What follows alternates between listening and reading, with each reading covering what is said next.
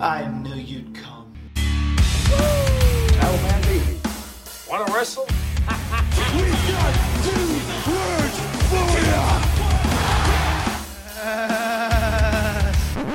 Glorious!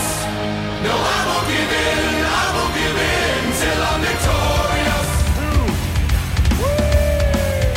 You are listening to Brotherly Love Wrestling Podcast with your hosts, The Supreme Dream and the Irish Nightmare. Here we are again. How's everybody doing? This is another edition of Brotherly Love Wrestling Podcast, and I am the Irish Nightmare. And I am, of course, the Supreme Dream. What do you got in store for us today, Lar? Well, today happens to be our 10th episode, and you know what that means. 10? 10. 10? 10. 10? 10. 10? 10. 10? 10. 10? 10. 10? 10. It is Okay. episode 10. And if you've been listening since day one and you're at day 10, thank you very, very much. We appreciate all of our listeners. So today, um, if whoever is listening is following us on Twitter at 215 Wrestling, um, the Supreme Dream put out a question about just shaking it up a little bit about the rivalries and feuds um, of the past leading into Raw 25. And uh, so we just asked what some people's favorites were, and a lot of obvious ones, I mean, for obvious reasons, because they were the best. Um, ones like Austin and McMahon, of course, and Michaels and Hart and um, Taker Kane. Um, so we'll, we'll be going over that today, as well as stuff going on in the WWE, because there's a couple different breaking newses going on. Uh, Breaking newsies. Newses. So uh, I'll break your newses. I will But, uh, slam my fist right into those newses. before we get started, um, we're gonna get another edition of Another uh, rendition. Wrestling 101 with the Big Ham. So uh, this week is, um, I believe it's Koko B. Ware. Coco Beware. So uh, an old, old-fashioned wrestler from way back in the WWF days. So I always loved Koko B. Ware. yeah, of course. Flamboyant with the bird. Yeah, the, jackets. hair, yeah. Oh man, He was So, great. Let's see what the Big Ham has in store and what she thinks Koko B. Ware is. And here we go.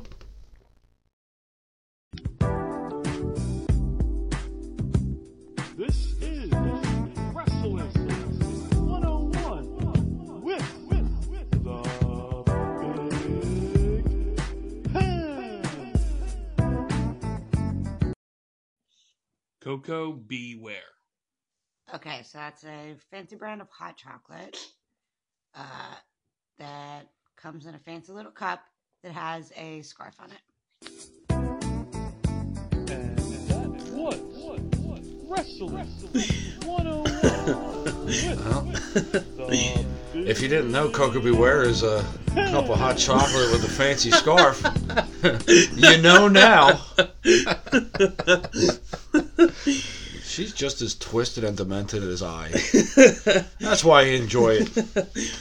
So basically, leading off this show, we will be talking about some things that occurred in the past week. I mean, we're not going to go over the shows as much because I didn't really think they had all that. I mean, there were some things that went on, but it, it- for the most part, we want to talk about the rivalries because we want to switch it up a little bit. Show the best rivalries over the past 25 years. We'll give you a couple of our favorites, a couple that the uh, fans have chosen, so to speak, and basically some dream feuds that we would like to see happen and today's feuds that are happening and why they could go down as some of the best ever. Yes, absolutely. Yeah, yeah. So, big news is that a lot of different reports are happening that Paige and her in-ring career are done. Mm-hmm. Yeah, it's uh, that's it's pretty sad if this is the case. Um, and It's sad on a lot. Obviously, for the first reason that it's sad is because Paige is a great performer and she had her career cut short for And she's only 25 years old. yeah, old. 25 years old. She's younger than we are. Yeah, it's ridiculous. I couldn't imagine having that that happen. Doing doing what you love and your, your career and having that cut short because of an injury. Yeah, And the other the other why it's big news is that Sasha Banks is catching so much heat for this. Because she's the one that injured her now yeah. with I- the kick to the back and she's the one now she's catching so much which is if you get into the wrestling industry and you are a professional wrestler, you know what the title entails. Like you Yes. are a wrestler. Yeah, you, you know what you signed up for? Exactly. Mhm. And injuries happen all the time. Yep. Almost, I wouldn't say weekly, but they happen more often. They happen more now, I think, than they did because of the high risk that people are putting them through. Like the wrestlers are putting themselves through the high risk because you have to you have to step up your game and elevate your game. Like Yeah, you always So yeah, much. You can't let you can't let your matches get stale. Otherwise, you're not going to be on on TV anymore. You know what I mean? You gotta you got to keep, keep, it fresh. keep yeah. reinventing yourself. Exactly. Keep doing bigger moves. And I mean, this just so happens that this was a kick to the back. Yeah, that might have done it. That's one take on it.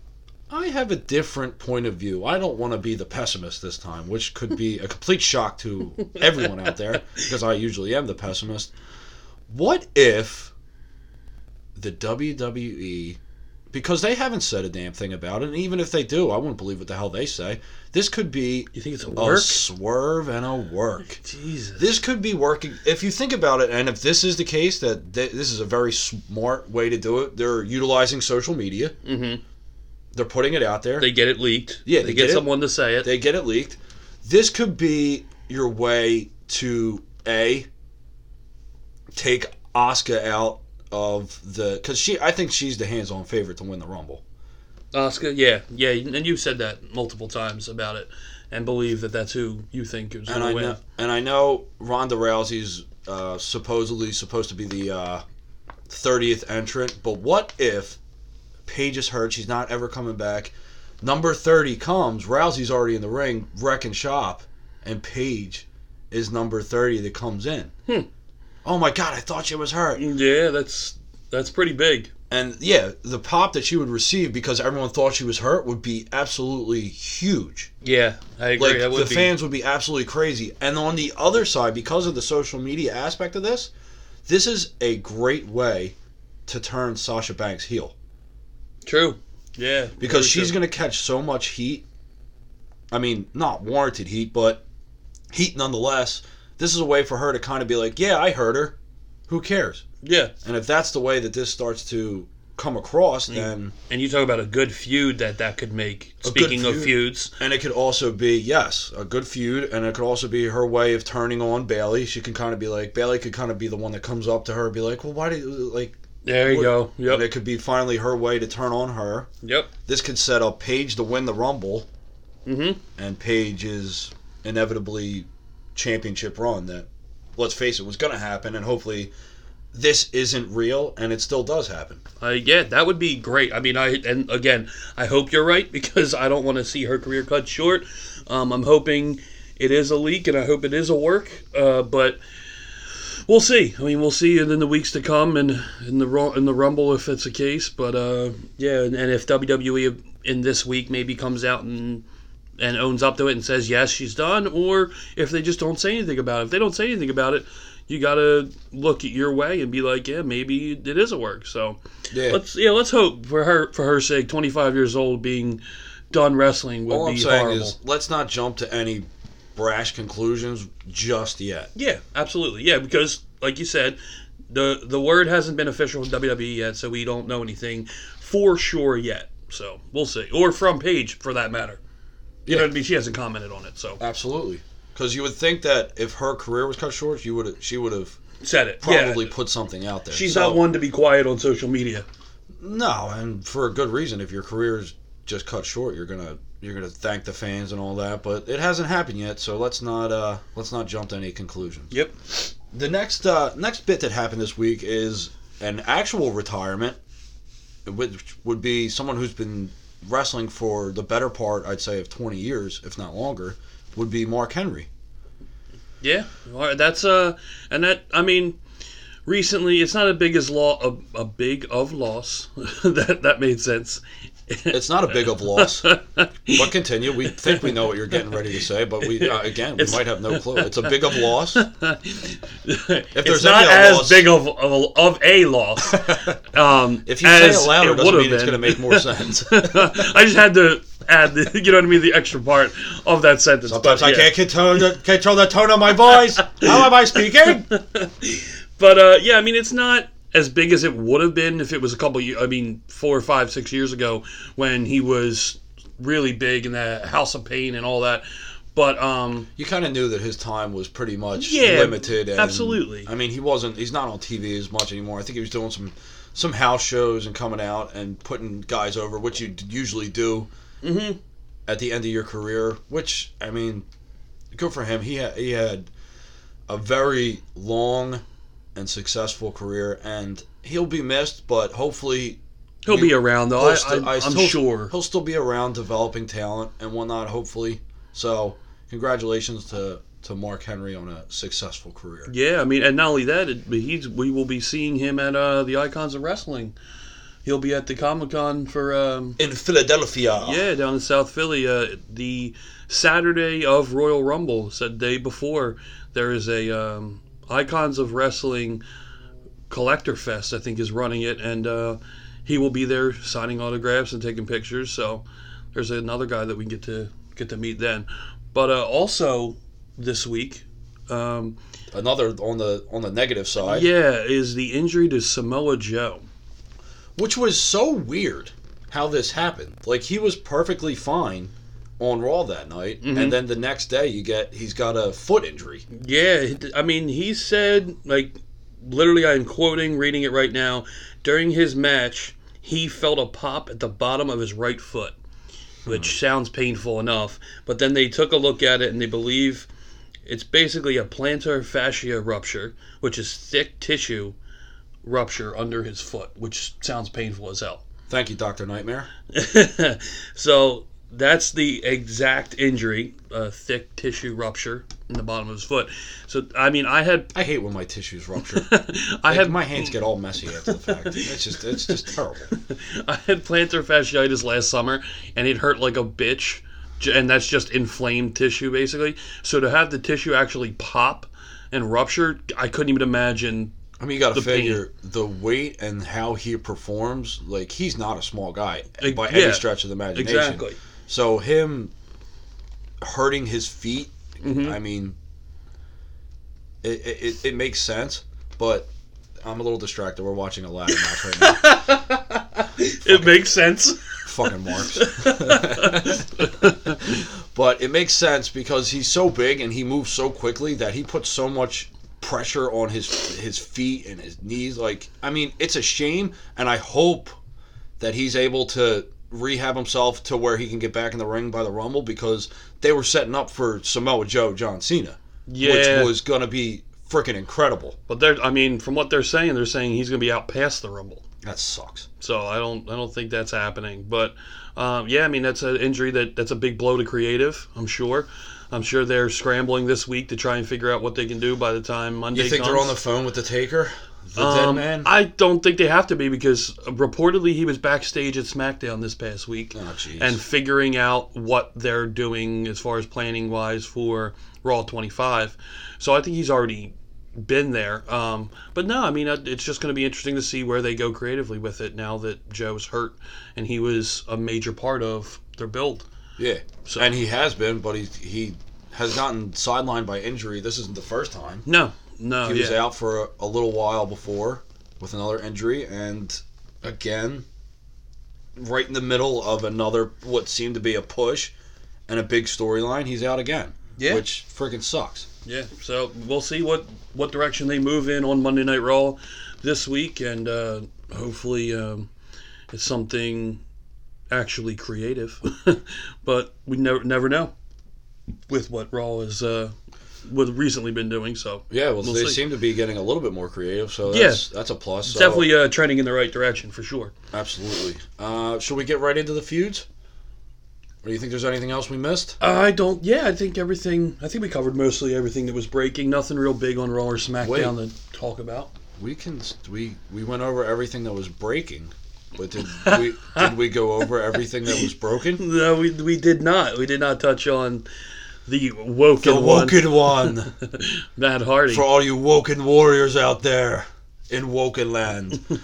Basically, what I wanted to touch on this week from Woken Land is the Woken character versus the Broken character, and how he's actually he actually had his first match as on TV as Woken Matt. and it wasn't against Apollo Crews. No, it, it was against it was against the winless one, Yeah. Kurt Hawkins, which I'm growing to absolutely love his character. I'm telling you, you know what? It impressed me watching that match. Um, and this, and we just said we weren't going to go over anything, but watching this match on Raw with with them two, Kurt Hawkins surprised me. I was pleasantly surprised as And far what did as I say? the match What did was. I say I would do with Kurt Hawkins? I would make him into the lovable loser. Yeah, And exactly. it seems like they've they've started to do that. I love the pause. Yeah. We really gotta stop watching the network while we do this because we get distracted so easily. What is it? What is this? WrestleMania? This is a, we're watching um, Money in the Wrestle, Bank. Money in the Bank from Res, uh, WrestleMania Rewind of uh, of WrestleMania 24. yeah. and uh, and it's the Money in the Bank where CM Punk ultimately wins, and um, Shelton Benjamin just got pushed off and did a flip and landed on the ladder, the ladder snapping in half, This and that's what Joe had paused for because I assume he forgot about the spot real quick and it just surprised him. So no, I just rewatched this match and the spots are just one after the other after the other. There's ladders being thrown. Like if you're gonna watch a quote unquote ladder match, this one has to be up there. This mm-hmm. one is insane. Mm-hmm. But anyway, what I was saying, Woken. I am now woken from the ladder match. Yeah,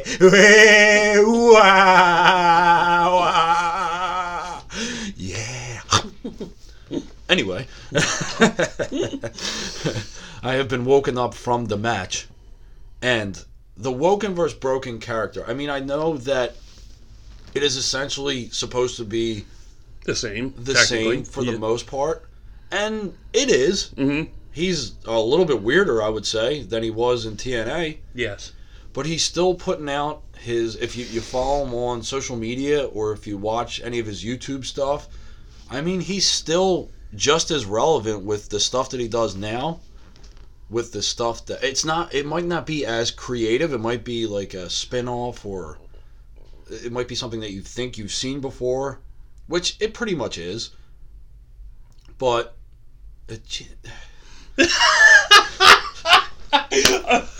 do, you, should- do you want me to pa- like turn this off? no, it's an Okay. incredible match. Okay. But anyway, this is the third time you were you were taken back and could not speak. well, you can jump in at any time there, Nightmare, and fucking me. I'm stopping you. You one way motherfucker. I'm not stopping you. You're in the middle of, of speaking and then literally This is the thing. stop dead. You know I can't do two things at once. I'm trying my fucking hardest to do two things Okay, at once. I'm gonna take over Thank here. you, What thank he was you. what he was trying to say is, if you watch the videos that are going up now, he just released a video yesterday about Vanguard One coming back, and then this morning It's a struggle. another video of waking from the slumber, and another really just bizarre, only like 30 second video on YouTube. But if you look at the hits or likes, whatever the hell you want to call Views. them, on views on these videos, for yesterday with the Vanguard one, he only he already has in one day already has 113,000 views. Where if you look at one that is from uh, last year, I think it was, it's just an, a random broken uh, character from TNA, one of just a random video, had 168,000 ju- in a year. It took a whole year for that. Well, I mean, this one had 113 in a day. So you can see that more eyes are going to be seeing this because it's more mainstream, because it is WWE and it's not TNA. But you can see that this character is still way completely over, and it's good. It's going to be over for a while now. So I mean, the difference might not be. I mean, might be minuscule at that, but still, you look at the difference as far as people seeing it and how many people are going to be exposed to it. It's it's pretty insane compared to what TNA had. So it's good for Matt Hardy. And uh, everything he's doing. Thank God he's doing the creative, and it's not WWE, because this is why it's so good. Yeah, and, and it- you would you would get that impression that WWE has very little to do with this because he's able to. I mean, it's not like they're they're telling him what to do in his own time. He's pretty much doing this himself. Oh yeah, just Like, sitting at home, all right, and having Okay, I'm gonna get real weird with it now, yeah, and I'm gonna be laying in bed and start laughing to myself and telling everyone how woken I am. yeah. So I mean, it is. It's great to see it now on the. It was great to see it when he was broken, and it's even more. It's just as interesting now as it was. That's what I was trying to say. As I keep getting distracted by the TV. Okay, Okay, let's. that was so long-winded and a lot longer than it needed to be. But let's go right to the rivalries now. Um, as we like, like I said, as we spoke about on Twitter, um, the the rivalries we really are, are going to start off with and talk about because it was the ones that kept coming up. Um, obviously, was the first one is Austin McMahon, probably one of the best feuds ever. Um, and starting with Stone Cold winning the King of the Ring, um, really the birth of Austin 316. I'm gonna whip your ass. So which that's wa- all- uh, that was the the birth. the birth, and then it just led on where then Vince once he won, it just it was ridiculous. The build, it just it was so quick. And Yeah. so, I mean, it, Vince had this apparent disdain for Austin because he didn't want he didn't want this rebel to be leading his company, so he he decided to take everything into his own hands. And when you have the the rebel in Austin versus which I believe is the whole startup of the authority. Like Yeah. that's where you get the authority from. the That's- concept exactly. yeah, that's yeah. why they all started to step in and kind of do things their way. Mhm. Is because Mr. McMahon started doing it first. I mean, he came in. He Well- he wanted to personally put an end to Austin. Well, and don't forget the the whole thing. That whole feud was born because that character was born after our next feud we'll be talking about is Shawn Michaels and Bret Hart. That McMahon, Mr. McMahon character started with the Bret screwed Bret, and Mr. McMahon was born, and now became instead of just being the guy who's announcing with Jim Ross and Jerry King Lawler. Yes. Now all of a sudden you find out that he is the owner and he's running everything, and He's then the- doing things his Exactly. own way. He's So- gonna do things how he wants. it and he- really he, ushered it. He saw he can how much heat he can generate, Yes. and he fed off what the And he said, fans. "Screw it! I might as well go with it. I'm going to get booed anyway. I'm going to, you know what I mean? Everyone knows I screw I screwed Bret, but let me turn this into a positive and make money out of it." Absolutely. So Mr. McMahon was born.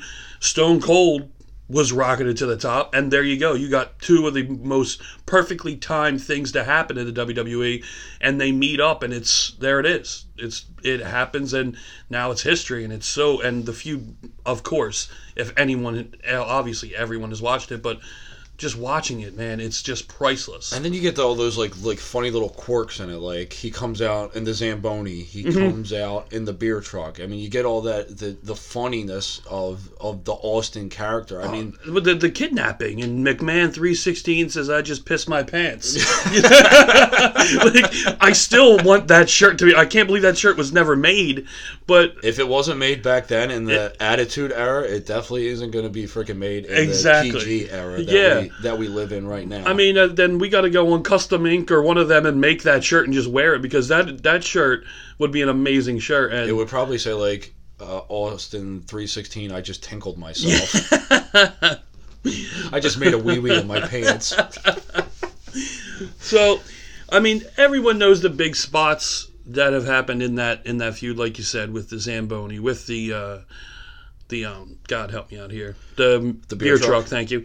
Um, and then you have the other. Th- I mean, Yeah, it's the not beer funny when you're bath. struggling, is it? the beer bath. Let's see, I wasn't doing because I was distracted. I just literally couldn't find the word. That's The- even worse, I think. the, the beer bath was great after the beer truck, and then uh, there's I'm trying to think of other spots. Just there's so many of them. You have the Corvette when he I- fills it with concrete. Um, Yeah. that was another really good one. It was the first time that it was boss versus employee, Mm-hmm. and my favorite, one of my favorite things to watch is watching McMahon trying to sell the stunner, Oh, and how he just so goes, bad. he just goes limp body. yeah, dead fish. Yeah. Just, uh, it's horrible.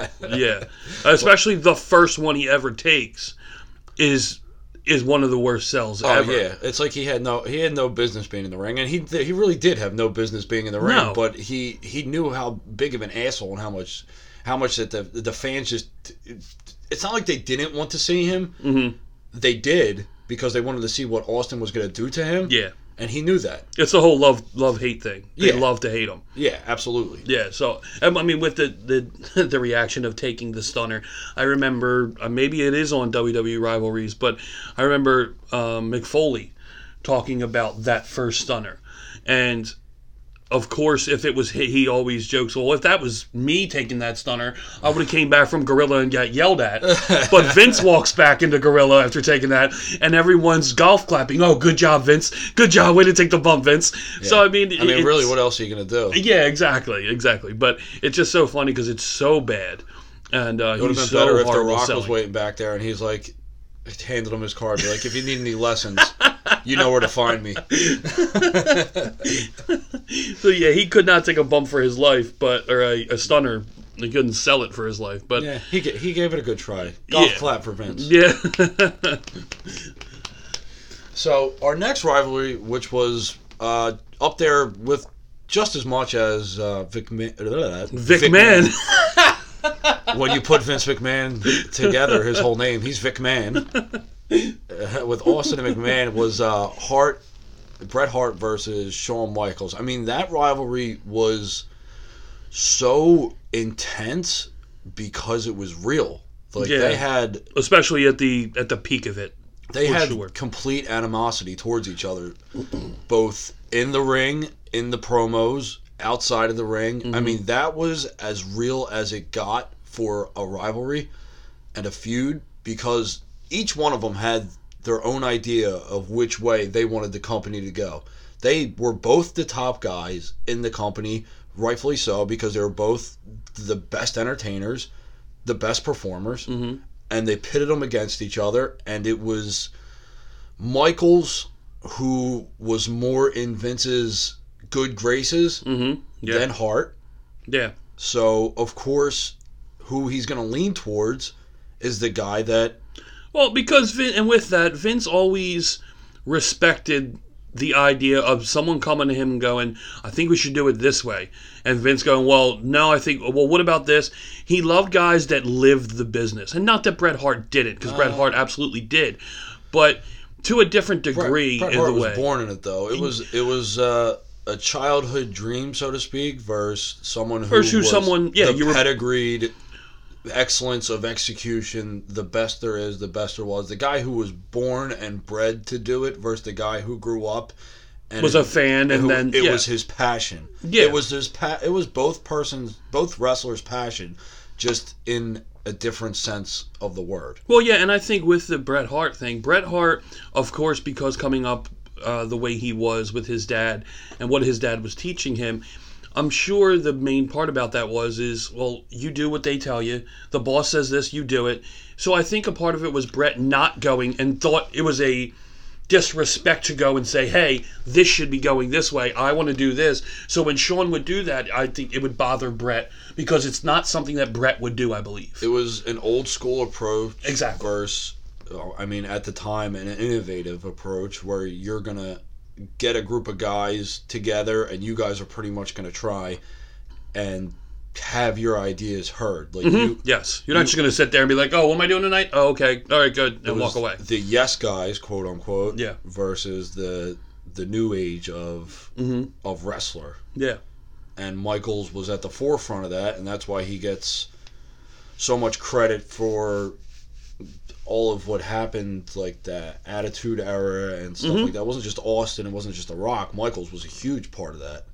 oh, absolutely, because they wanted to do that before it even broke, Yeah. and Vince wouldn't let them. Yeah, And him, I mean, with him and Hunter, in in regards to that, anyway.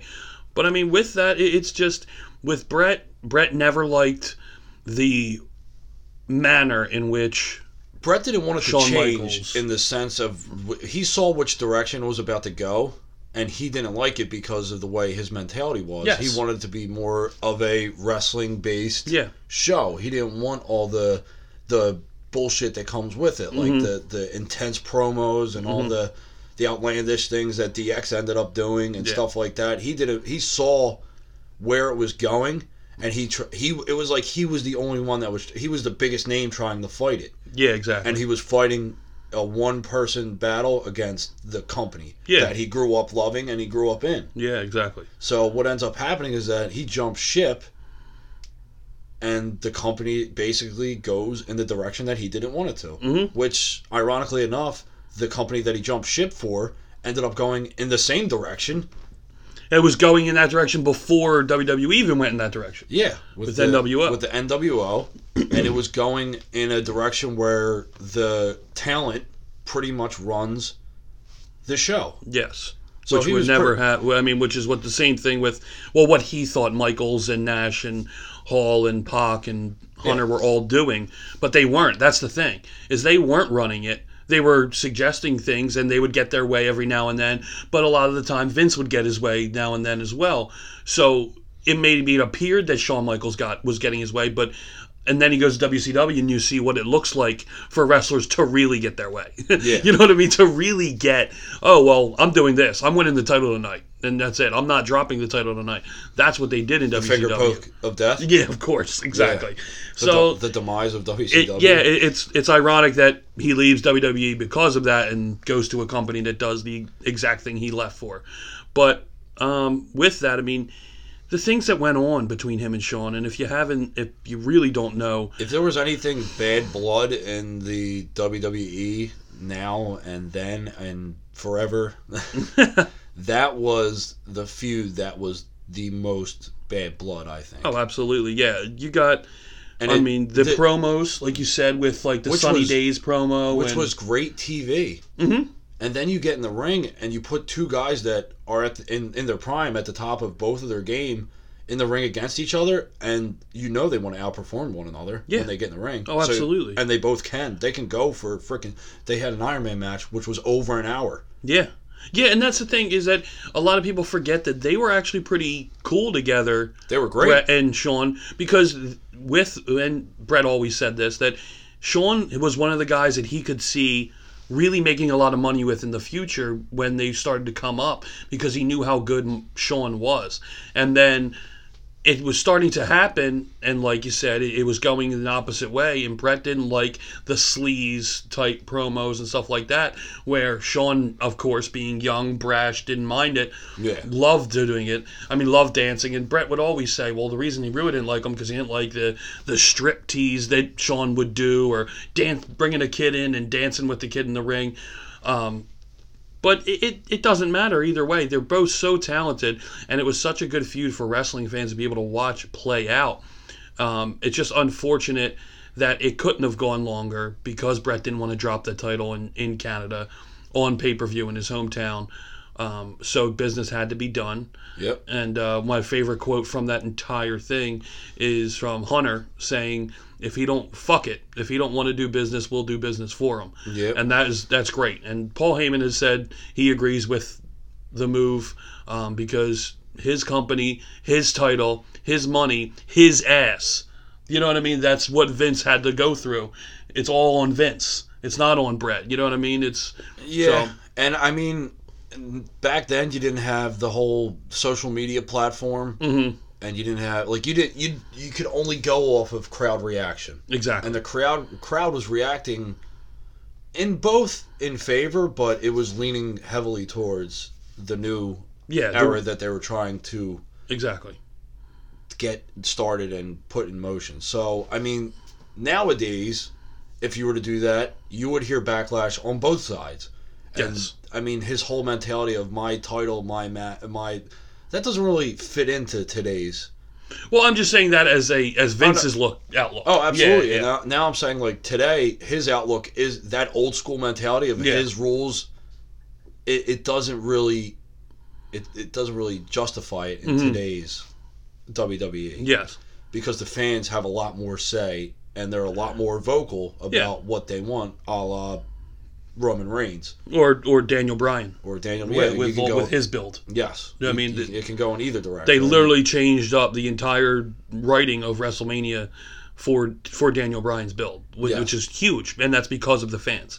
So like, yeah, I completely agree. Um, so I mean, those are obviously two of the most famous, the, the um, most liked.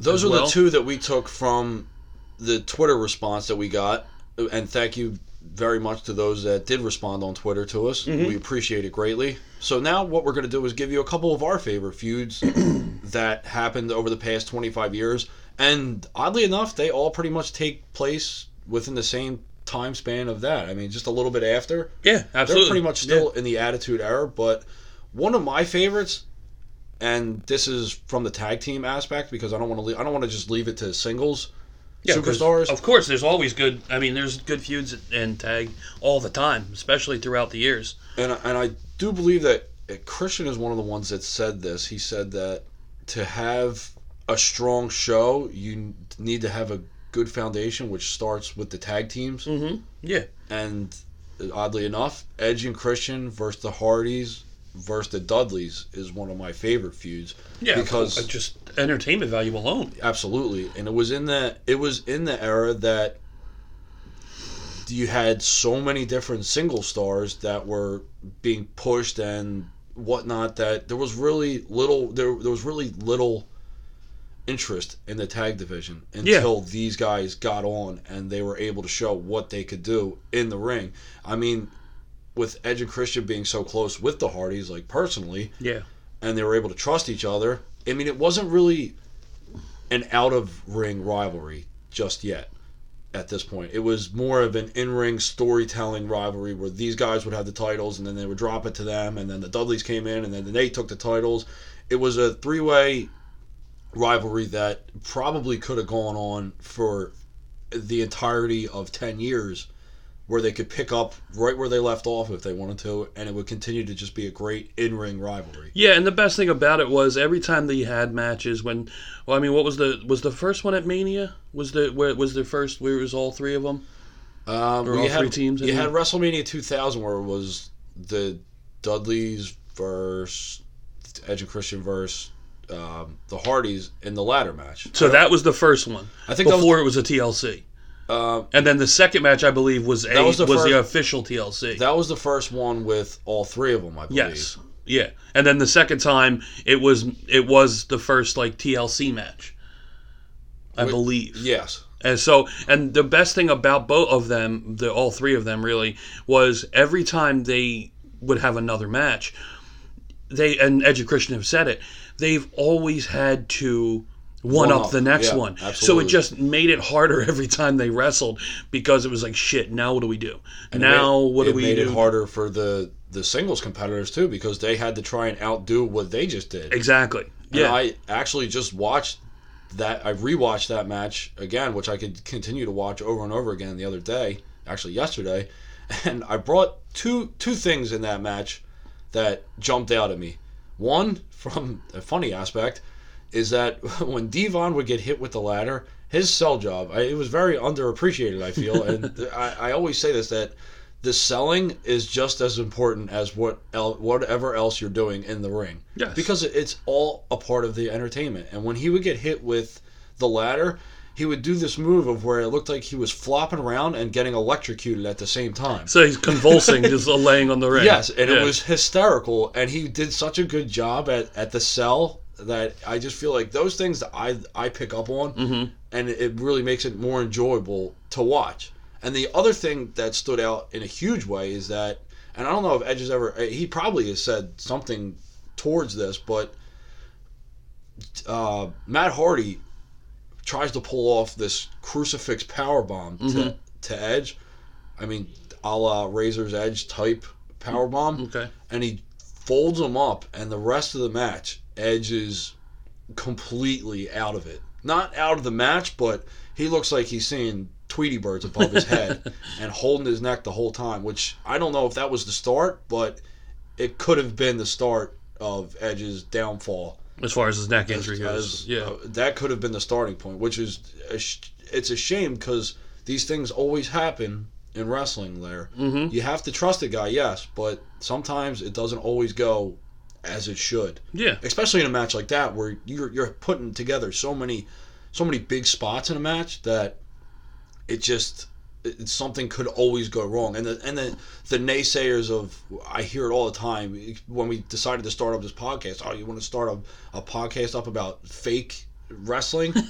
Which I hate. If you're a wrestling fan and people break your ball, be proud to be a fucking wrestling fan. Yeah, you can't you can't really be and, and feel ashamed to be a wrestling fan because I there are some especially people, nowadays. Yeah. with so much like cyberbullying and all that. And I don't like to talk, talk about personal shit and whatnot, but it's one thing that should be said is that don't let anybody badmouth what you love to watch because it's happened for so long that Yeah, I mean, it is it, yes, it's staged. It's an entertainment, but by no means is it fake. yeah, yeah. You can't fake falling onto a ladder and a ladder cracking in half from fake- thirty feet. You can't, fake, a that. fucking leg injury, a tear of your ACL. If that's fake, then why the fuck are these guys getting hurt? Yeah, no, And girls, sorry.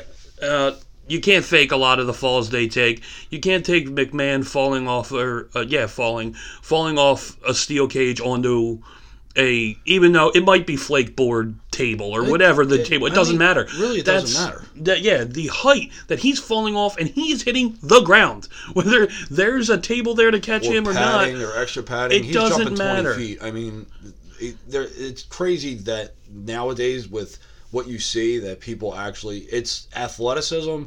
It's kind of acrobatic. Mhm. It, it, it's entertaining, but it, it's not fake. It's just, and it's such bullshit to hear that. That's like the te- telltale, timeless argument about wrestling. And Yeah. like, oh, you you watch fake wrestling? Yeah, I watch fake wrestling. I also go to the movies. Yeah, Um, everybody watches something fake. You know, what I mean, you watch TV, you're watching something fake ninety percent You're of the time. You're watching something that's been staged and reality TV at its finest. Yeah, that that's so real. You're gonna get the same person that's watching fucking uh, Jersey Shore telling me that that's real life. Yeah, exactly. Yeah. Okay. No, Thanks. yeah, But that's the thing. It, I they can't do that. I sidetrack this, and maybe for a good reason. If you're listening out there and, and you do have people busting your chops and breaking your stones about freaking wrestling, just put up that argument against that. Ask them what they watch, and if all they watch is the news, then congratulate them and be on your way. so the next, the next leading off of Edge and Christian versus the Hardys versus the Dudleys would be another one that involves two of those. yeah, and one of my personal favorites as far as a feud all time goes is uh, the whole epi- the episode of uh, Lita with Matt Hardy and with Edge. Um, the whole love triangle and having the affair with Edge when when Matt was hurt, and it's just that whole feud, and then it talk about being real with Bret and Shawn. Nothing's more real than what happened with them. I mean, that's That was- strictly. I mean, God, you can't write it. You know what I mean? You can't write one it. that crossed the the line of it was real, and Vince, being the freaking genius that he is, is you know what? If they're gonna put it out there that this is this is what's happening in their life, then Mm-hmm. I'm gonna capitalize on it hundred percent, and I'm gonna really put it out there and emphasize on the fact that these guys genuinely have an issue with Mhm. each other now Yeah, and now I'm going to heighten it, which probably made it worse for where I, obviously it had to have. Well, and that's the thing. It, you have to give it to both those guys for because I mean, if you watch the rivalry um, episode that is on Which can the network, watched on the network. Nowadays. of course, yeah. But when you watch, right at the palm of your fingers they um, we were just watching it actually before we went or on. palm of your hand. palm of your hand, palm of your fingers doesn't work. You put them at the palm of your fingers, maybe. but uh, I mean, there's a part where Matt talks about what they did to bring him back, and they had literally Vince brought him in the room and was like, "Look, this all happened. We all know this. We're all adults.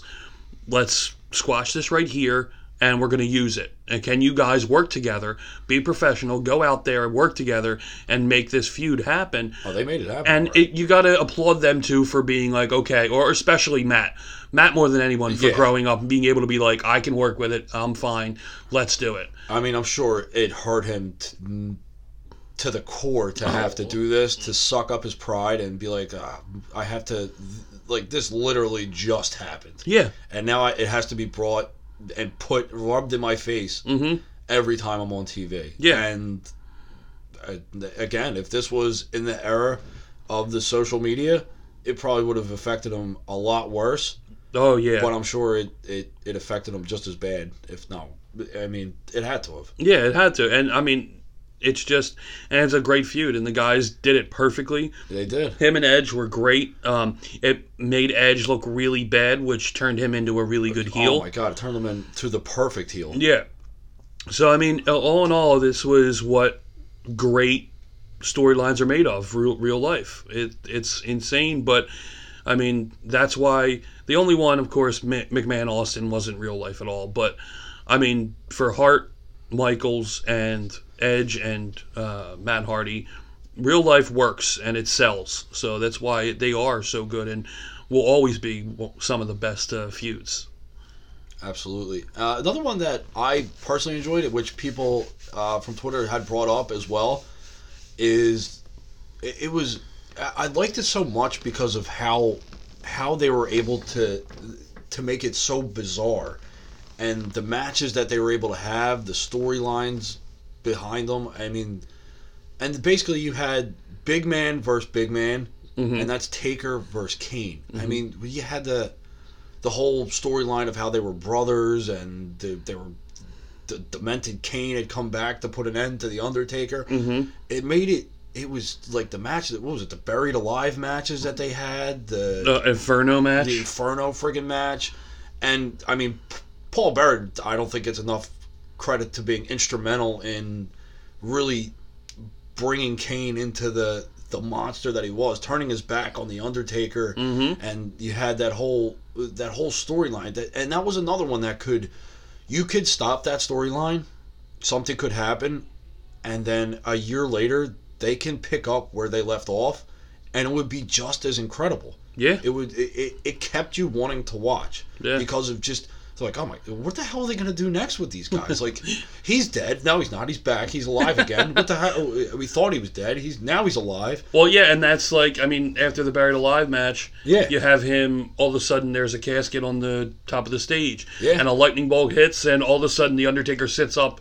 It, I mean, God, the spots were so, so, cool. it's just so interesting to Yeah. see it wasn't done before it No. wasn't it and you had two perfect characters i mean obviously the undertaker his body of work speaks for itself but what he was able to do with kane throughout the history of that feud Yeah. was incredible and you want to talk about a wrestler who suffered as far as gimmick gimmicks go in, in Glenn Jacobs as Kane. Um, they finally found something for him. Exactly, I mean- they- you saw the longevity of Kane still out there doing it. Exactly. Uh, it just from going from Isaac Yankem to fake Diesel. Um, Which you- knew had a half life of maybe two days. yeah, exactly. Diesel. I'm surprised it lasted as, As long as it did, Yeah. yeah. So uh, yeah, I mean, and now and then to finally find something that worked um, is good for Kane. I mean, and good. The- He made it work, and he was perfect. Even down to the uh, the voice box that he had to the fake fake use. um, yeah, everything was great. this is how I'm gonna do the rest of the show. Oh, please no. What a rush! Um, I mean, yeah, it's, the, the feud itself, again, amazing, absolutely amazing. So, yeah, it's hard for that not to be one of the best. and there are so many other ones that that could come to mind. I mean, and there's so many that we're gonna leave off today. Yeah, but we're just basically scratching the surface of all the good feuds that they were able to to do back in the day and which was going to lead us into today. Mm-hmm. Today's feuds that have been done very well or are in the middle of being done very well and are intriguing. Yeah, and they could go down with the characters that you have involved as some of the best feuds of all time. And as much as I I give him as little credit as I normally do, and I I I say I'm a, a hater, so to speak, but he when he's put in the right storyline and he's got minimal things that he can say, the better that it actually makes it, I guess. hmm Which would be right now would be Miz and Roman Reigns. The Yeah. middle of this. The, now it hurts because Miz is always getting pulled away to do his Marine 37. yeah Marine 52 and a half. it's like the Naked Gun series. Although much, much worse than the Naked Gun, because Naked Gun's actually good. Yeah. But yeah, no, I agree. I mean, the Miz, uh, and not only that, Miz is gold, no matter where he is and and who he's fa- he's facing. He, he seems to elevate um, every opponent that he has. And I mean, look at even He's such a good heel that it makes it, and I've said this before. I think it makes for a a actual face for Reigns. As much as he gets booed and whatnot, the Miz is going to get booed a lot more. yes, yeah, and he knows how some- to generate it He- easily. He, knows how to generate heat for himself and take a lot of that heat and take it off of Roman Reigns. And then you're able to let Roman Reigns kind of be this badass that you want him to be just as a wrestler. yes, Not exactly. as someone who's strong on the mic. He doesn't have to be because the Miz is going to carry him Yep. throughout the whole thing. The less that he has to say back to the Miz, the better. You can have the Miz run his mouth and sneak attack him, and all Reigns has to do is defend himself. Mm-hmm. Yeah. With physical. Yeah. He doesn't have to defend himself by trying to go toe to toe on the mic with the Miz. Because Although- it It's not gonna. It wouldn't the- happen. on the mic Yeah. with the Miz. Mike the Miz. No, baby. I'm so fucking good at this. with, although with that, the only time I did want to see, which is literally the only time ever I wanted to see Roman on the mic, was the recent him and Cena thing, where him where Cena kept, you know, what I mean, just destroying. Them. Yeah. it's not fair though. It's not fair when you put, and I think that with the Miz. Uh, as well as Cena, guys that are so good on the mic, it's not fair to put them up again. It's easy to put them together in the ring because they can perform. It- Roman Reigns can perform. He's not the best to do it, like he says, yeah, Jesus which is a different topic altogether. But he's not. He's not the complete package.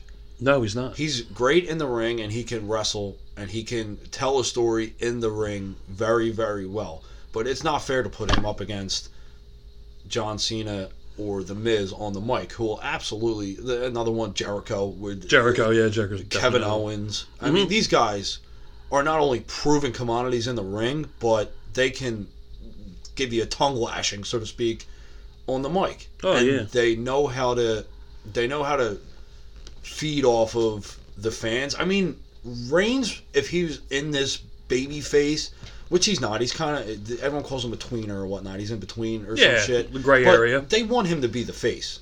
They want him to be the new Cena. I- mean, it's obvious and apparent, but he can't generate the crowd reaction of a face. No, he can't. So It- he needs as badly heel. as they want him to. He won't. He needs the heel or he needs the other guy to carry him in that sense. But as far as the the feud, I'm really looking forward to seeing. And I don't really want. I don't want it to end after this this Raw 25 where they're going to have the the Intercontinental title match. I don't want it to end there because I I'm afraid of what if it ends. We're going to see more of the same, and the build towards WrestleMania is going to get switched over to you're going to get engulfed in Roman Reigns being pushed again. Unfortunately, I, think that's going to happen anyway. I like this But- so much though that it gives him something to do that doesn't put him in the he he shouldn't be your main event every year. He just shouldn't be. He shouldn't be it's just it's redundant for one and it's repetitive and it just doesn't make sense with so much talent on the card that if you're going to favor one person or maybe one or two people being Lesnar being the other one Yeah. it doesn't make sense because it's the it's the same fucking thing every year. Bless you. Excuse me. Sorry. Thank Jeez, you. don't you know we're doing a show here? You I can't be help that. sneezing under the microphone. Just coming from the guy who belches regularly on the microphone. Yeah. So. Yeah. So. So. Yeah. So. Man, what do you have to say to that? Uh, I, I'm going to go with another one. Uh, another feud that, Please do. as far as um, Of today, either yeah today, but more of not a literally today. of, like, of a not dream. in front of us. But No, more of a dream than anything is. Uh, I really want a Roderick Strong and Oh, okay. and uh, a Sami Zayn feud. why is that?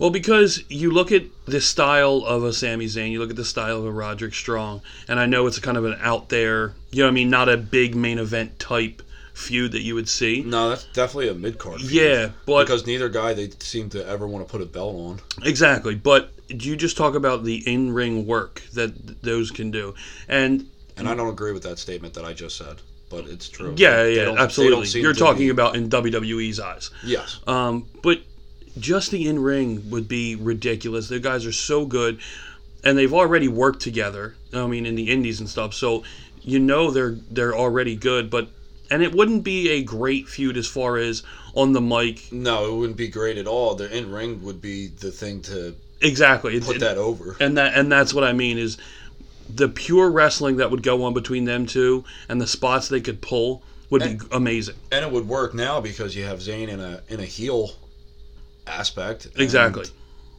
It would uh, it would work because Roderick Strong is a pure baby face. Yes. He's, yeah. He's well, actually, I would have said the same thing if this would have been like six months ago about Sami Zayn. Yeah. Because he's about a, a pure babyface as you can get. yeah. But I mean, they seem to have. I mean, you put him with Kevin Owens, one of your top heels, so there's a way to generate heat on Sami Zayn now. But that would be it would be from a wrestling aspect. Yes, that would be a good in ring feud. hmm I mean, is that something you're going to see? I would be hard pressed to say probably not. As Yeah. a long standing feud, they probably have a couple good matches, and that would probably be it because they like to build in a more verbal storyline way where they're going to be able to tell a story not just in the ring but outside the ring, anywhere. Like the, if you look nowadays, you're going to see guys bantering back and forth on Twitter, Instagram, Facebook, a la Zack Ryder and Mojo Rawley. I wouldn't say that's a good feud, but they're doing what they can with it. Former tag team partners. It's an easy way to, to build a rivalry and a feud. Yeah. You split them up and then you put pit them against each other. hmm Same thing with the Hardys, what they did. Yeah. Yeah. I mean, you never really seen Edge and Christian kind of go at it long term with each other. Yeah, no, I mean they did they touched on it for a while, but that that was really it. Um, but yeah, I mean yeah, Hunter, Hunter and Shawn. That was Yeah. a really good one. Hunter and Shawn were yeah, and that that was a really good one, especially the way they brought it in. Yeah. Um, with I How- mean, the, the being attacked backstage Yeah. by the car and stuff like that, and then having to look at the camera and then clearing it up and seeing it was Hunter and that it, he was proven that uh, that he wasn't safe, that he needed his back and stuff like that. So that was a really good build for that. I mean, one that today that's also, I mean, it has the potential to be good because th- the one needs the other. And I think that, I mean, if he were around more, it would make it a top feud. But, I mean, with him being a part timer, I'm talking about Strowman and Lesnar. Yeah. I mean, the monster. Strowman needs someone believable that can actually pose a threat to him. Yeah, you're right. Because I mean, because because there's not There's not anyone out there on to there- match up. No one on the card you you would believe can beat Braun Strowman. No. it's just impossible to think that this guy is picking up fucking grappling hooks and throwing them in, into fucking into the barriers, catching them first go at it. He's legitimately a ninja assassin who's six foot eight, three hundred and seventy pounds. He could kill you in any freaking way. Like this guy, it, it's so amazing of what what they're doing with him, Mm-hmm. and the, it this has to be creative because I can't. I mean, if this is Strowman putting ideas out there, being like, "Yeah, I- what if I do this? What if I fucking? What if you put like six Well, maybe he is though. Maybe I mean you don't know obviously, but maybe like they did a like they went like they got him from uh, ZipRecruiter, and they're like, "What are your special skills?" Well, I've became very good at ninja skills. Like um, I could throw seven Chinese stars at a time and I'll hit a bullseye. I call. I'm also a master at a grappling hook. that was probably the most impressive thing about that was impressive and hook. ridiculous Yep. at the same time. But it it's the thing that you know that they're monsters in the ring and they're gonna go. I mean, maybe not a longevity of a match, but it's gonna be a physical fucking match. This is their way to build it outside of the ring and to show, like, all right, this guy's got the upper hand now. Now he's got the. You could believe that.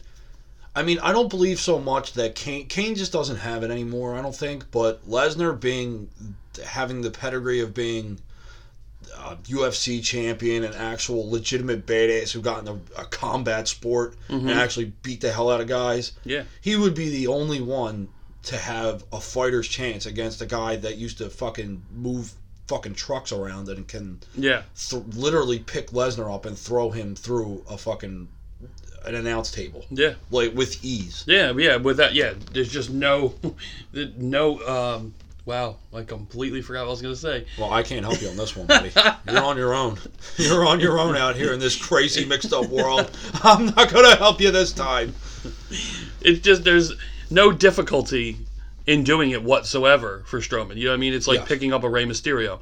There's just, it just looks that effortless, basically. So I mean that if if they could, because once Lesnar has had enough and he's had his fill of fucking stealing money from the company, basically, and he's gone, I can see uh, Strowman holding that title for up, upward of a year with no one being able to beat him. I mean, it's a shame, but you're going to create this guy who's going to be larger than life in more ways than one. And I mean, good for him because he is. Yeah. He- he's huge. Yep.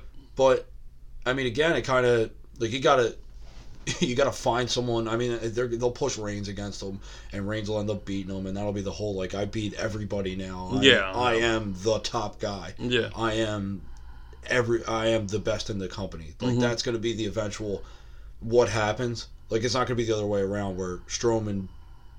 Like Strowman's gonna have the belt, and Reigns is gonna take him out too. Yeah, of And course. it's just gonna be Reigns going over on everybody. mm-hmm. But that would be another one, another feud that I mean, it's not going to have. Uh, again, it's not going to have the longevity because Of Lesnar. of Lesnar because Yeah. he's there and he wrestles four times a year. So, I mean, he's been. You'll get him more now nowadays because you have Rumble and right around the corner you have WrestleMania, Yeah. and you're obviously going to have him as a part of WrestleMania. So he, has to be around, or people are people are already like, who the fuck cares? Yeah. Like they're uh, essentially tired of seeing him. Well, I, I mean, and that's the thing with me with me with Lesnar. I, I feel the same way. I don't um I don't care anymore. Like it's not a big deal It's been anymore. done. It's all been done. yeah, and let's move on. Like Lesnar has run his course, and I'm done with it. Like I'm done. He's not impressive anymore, especially now that there's Strowman the way he is. It's just okay, Lesnar. You're you're the beast and all, but look, you look like nothing compared to Braun Strowman. Yeah. So you you're done. Like your your whole the the whole aura of of Brock The Lesnar. whole aura. um, it's yeah, it's faded. It's swindled. So I'm good with him walking away and maybe going back to UFC or doing whatever the hell he wants And to that do. could, that could happen at Rumble. Strowman could actually go over. And That'd that be could- great. That could be that could be the lead up to what you're going to see for the future. Yeah, Kind of like good the, with that. the passing of the guard. Yeah.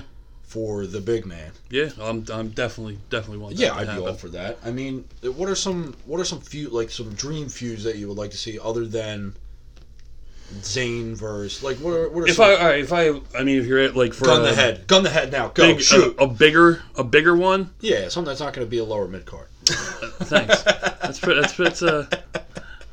That's all on Zayn and uh, Roger Strong. That's pretty messed up. But um, no, seriously, if I want, if I'm looking at, If you're looking at the big picture, yeah, um, man, I don't know. And you I can mean, pick you can pick from anywhere. You can you can pluck Yeah. some guys out of the out of the wrestling universe and bring them on over. I'm not point. I'm not going to lead you in any direction, but I'm just helping you out here. I'm a friend helping a friend. um, yeah, if I'm going main and I, I just pull Like- people and see it no matter what. you can build this for months, and it can end up being like a main event at one of the big shows, like a uh, Yeah, I, then yeah, if that were the case, then yeah, I would probably want like a uh, probably like a Finn Balor versus Kenny Omega. Um, would- that I mean, would- there's so many with Kenny Omega though because he's so good. Kenny Omega, you could bring over, and it's AJ Styles, Kenny Omega, and Finn Balor, Kenny Omega, and you can even put Roman um, Reigns, the two top guys of each company. Exactly. Yeah. I mean, there, there's a lot there, and then of course, then you turn around with that, and you go, well, if that's the case, then I want to see um, the New Day against the Young Bucks, and I want to see, you know what I mean? I want to Elite see, versus the New Day. yeah, something like The that, or Elite versus the Shield. even the Young Bucks and the Hardys in WWE. You know what I mean? As That like be- that. So it, there's so many. That could be like the passing of the guard also on the main street because they kind of did it already for Ring of Honor. Yeah. but that could be like the the Hardy's last run. They could win the belts and then look who comes finally signs a contract. yeah. I mean, yes, that would be that would be a dream feud. That could go on for months, and that could be. And it wouldn't even be a main event match. It would be like a third match in. Yes, But it yeah. would probably steal the show. it absolutely would. You put them with with ladders and whatnot, Oh Jesus! it would it would tear the hell. It would be like you're seeing what you saw back in the day, Mm-hmm. and you're seeing it again today. Yeah, and and all new, like because they they always are figuring out new spots and new ways to do things that it doesn't get stale. So I mean, it would be ridiculous if they actually came over. I think the Young Bucks are more likely to end up in WWE than Kenny Omega is, to be honest. It's it's probably true. Even I mean, though- you might even see, I mean, with the popularity that he's that he's gotten outside of WWE, you could quite possibly get a returning Cody. Yeah, I think Cody point- will eventually come back. I think, like I said, I think Cody's Bucks cemented himself as a main eventer, and he's Yeah. proven that he can draw and he can. I mean, they're all in 2018, which Mm-hmm. looks eh, the build that they're going to do for this. I mean, I don't think it's going to surprise them that they're going to sell these 10,000 tickets in a day or two. a day or two. I'm I'm giving You're it a couple them- hours. You're going to give them a couple hours, and they're Couple be hours for out. sure. I mean, I think it's going to depend on the venue that they actually choose, but I mean, if you bring Cody back, you could have Cody go against an AJ Styles, and I think that would be because I don't think they've ever they've never stepped in the ring together before. No. like No, that you're would be right. that would be a, a dream feud, and you could have a pure face as Styles Mhm. against Cody's proven to be a great like brash heel. Yeah, that would be absolutely. a great feud. But if I were to stick right now inner WWE networking, I wouldn't mind seeing a Finn Balor Aleister Black feud. okay, yeah, The Demon versus Aleister Black, both dark yes, guys that will come out. You could, I mean, again, th- this is going to be a feud that's not going to rely heavily on the speaking. Although Aleister Black, he's not a slouch on the mic. Mhm. He's better in the ring. Yeah. And Finn Balor's proving that he can be an arrogant, arrogant guy who could eventually turn heel and put them two together. The entrances alone would Yeah, oh be my absolutely phenomenal. yeah. Well, you, you know I what? would the- just pay to see that. with Finn Balor, I'm not, and I I haven't since he was brought up. I don't like the whole leather jacket thing. yeah, you're more the demon guy. I mean, I, Well, I, I mean, I don't know, and that's the other thing.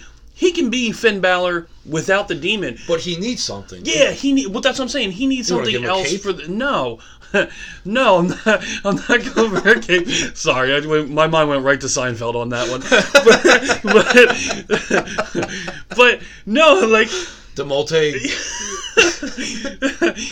I'm not saying that. I'm just saying the leather jacket doesn't work. The whole Fonzie popping up the collar thing just bothers me. It just doesn't fit Finn the way that you think it should. So I he, wish he, there. he just wears his own merchandise, like a, yeah, like, a- yeah, exactly, like a Lesnar or something. Even Like a like the over t the forever, but over being, like, you know what I mean, like something like that. I just I don't know the leather jacket. I've never really liked it since he got called up. Um, of course, I like the demon, but there has to be something different with him, with the with his gimmick as just Finn. Like the leather jacket for me, just I don't know. Yeah. It doesn't. I don't get it. I don't like the whole uh, uh, the man that can do extraordinary, the extraordinary man that can do extraordinary things. The ordinary man that can do extraordinary things. yeah, that's Yeah. that's pretty stupid. I hate that they. I hate. I cringe when they say that. Yeah, well, it's just like the. I mean, Michael Cole getting so excited when when uh, Reigns comes out and the big dog. That it's the that's the other thing. It's just there are some things they do that you're just like you cringe at because like come on, it just it doesn't work. And no matter how many times you repeat it on Monday Night Raw, it's not going to work. It's not going to get over like that. The big dog, there will never be signs like legitimate liking signs of the big dog. Like people who have signs now, it's mocking it. It's not because they're fans of the big dog nickname. The big dog is stupid and it's not a good nickname. There's actually, uh, I forget it, and his name has escaped me. Who actually t- calls himself the Big Dog? We've seen him wrestled, Who's in Ring of Honor? Oh, uh, tag team partner with uh, Rocky Romero. He calls himself the Big Dog, and then he does the uh, D'Lo Brown head shake. yes, yeah, yeah, yeah. And yeah, the yeah. name escapes me, and I for, I apologize for that, but that's a pretty good mockery of, exactly. Yeah, yeah, of exactly. what that what you're speaking of. Yeah, exactly. So basically, those are some of our dream feuds that we would like to see. I mean, personally, if Kenny Omega ever decided to come into WWE, you can have a laundry list of guys and feuds that could carry a year and you would get to see it on the main stage finally. Because I don't think he's ever worked with an AJ Styles. I think he's worked. No. He's we've seen matches with him against. At that time was uh, Prince Devitt, Mm-hmm. Yes. but I mean, if you bring someone like that in, it generates. I mean, you saw what it did with him and Jericho. Yeah. That would be a feud that I would continue to watch over Yeah. and over again, just because the pure talent in the ring and what is behind him and the Bullet Club leader of Kenny Omega, and now he's mm-hmm. the IWGP US champion. And you put him against such.